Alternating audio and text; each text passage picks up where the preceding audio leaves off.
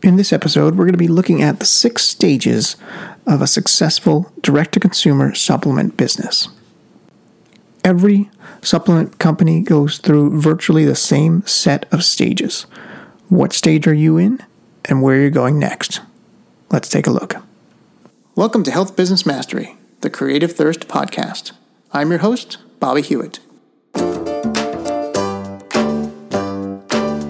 So, the path to a successful direct to consumer dietary supplement business is not always straightforward.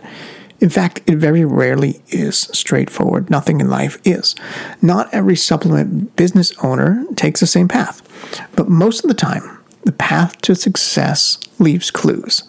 Those clues are outlined in the six stages of supplement business success that we're going to be looking at today. So let's get right into it. Stage one is floundering. So every supplement business has to bring in new buyers It has to do this on a consistent basis. That's the name of the game. That's how to win the D2C supplement space online is to consistently bring in new buyers. But in order to get to that point, most successful supplement businesses start out pretty rough any way you're starting, you're looking at a supplement sales funnel. It doesn't matter if you're doing a squeeze sales funnel, a video sales funnel, long form sales funnel, quiz sales funnel, or direct to product detail page sales funnel. Everything is a sales funnel. Someone is coming in and you're trying to convert them into a customer and sell them stuff on the back end. So, your first supplement sales funnel in this very early stage one floundering is typically flat right out of the gate, especially if you've never built a sales funnel before, meaning you have either no sales or only a small handful of sales trickling in. And many supplement companies die on the vine right there, never getting to stage two. This is what I call the floundering stage.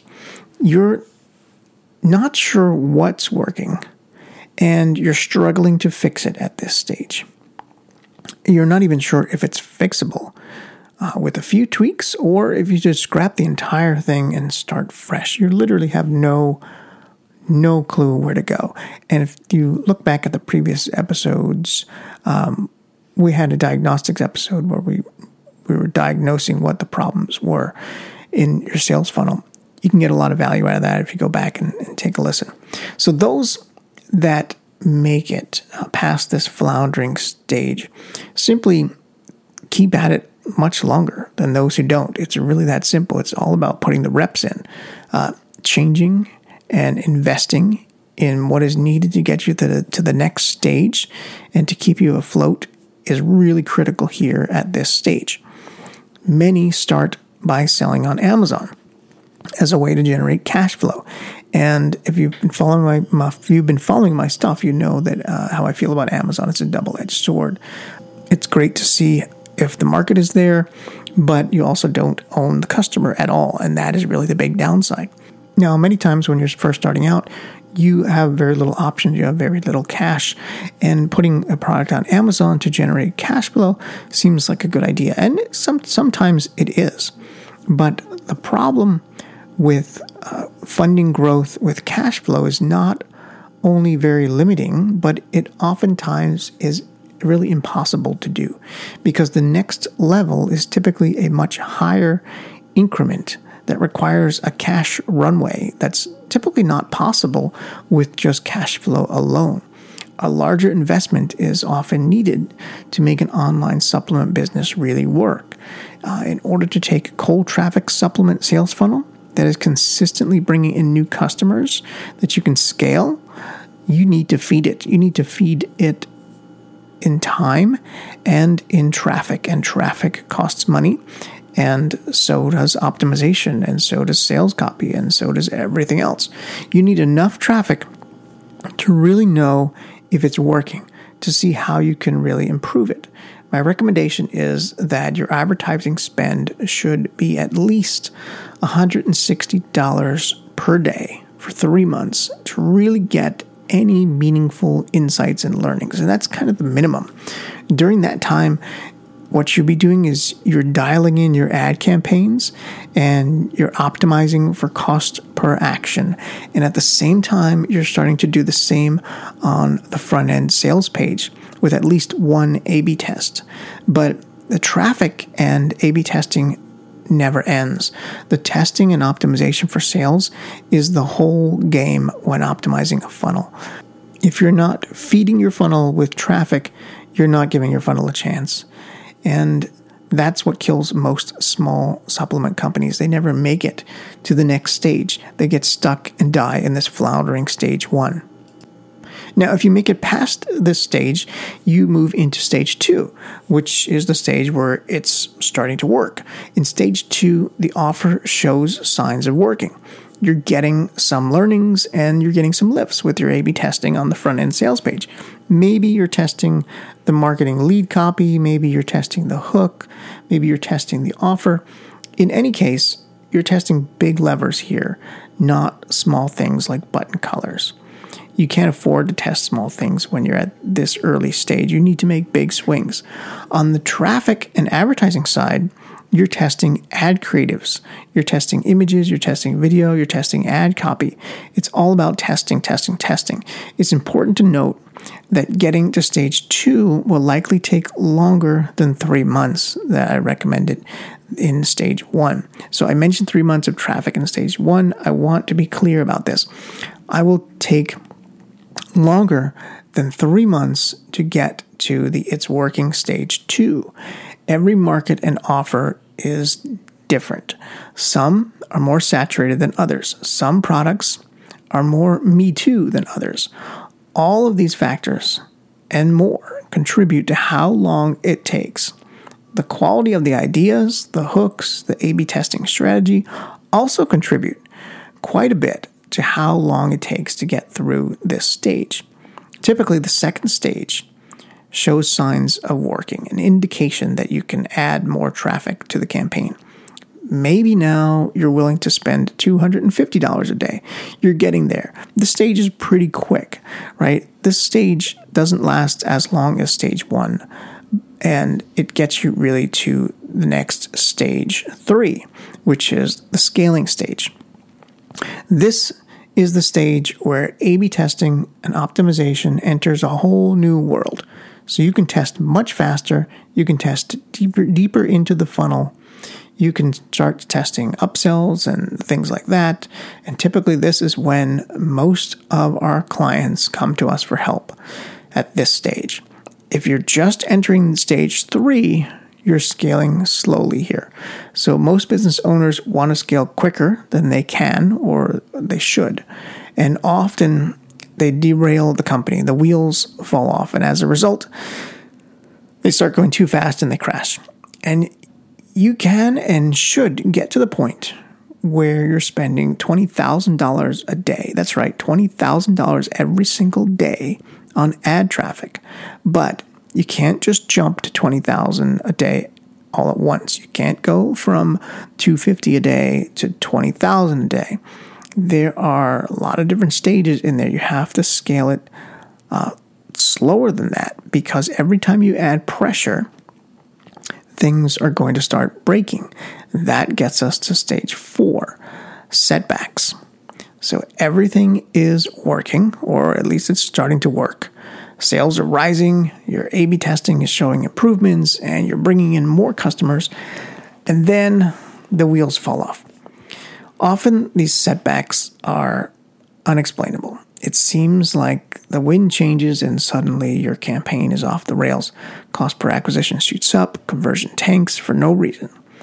If any offer was working or showing signs of working, and no changes were made to the sales copy or the offer, then it's not the offer or the copy.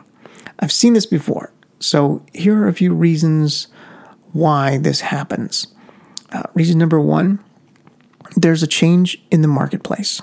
So a marketplace shift typically means new competitive offer has entered the market or the market or sophistication level of your audience has changed. And you can go back to a prior episode, two episodes about that, where we really unpacked marketplace sophistication, a key component I highly recommend all the listeners listen to. The Second reason is the traffic algorithm changes. So typically, Facebook or Google, the two giant traffic sources, they make some kind of change that affects your campaign. This can also affect the quality of the traffic, which will affect the conversion rate of the sales. Now, there's tons of different algorithm changes going on all the time, and the, the latest Apple iOS 14 release is really going to throw a monkey wrench into this.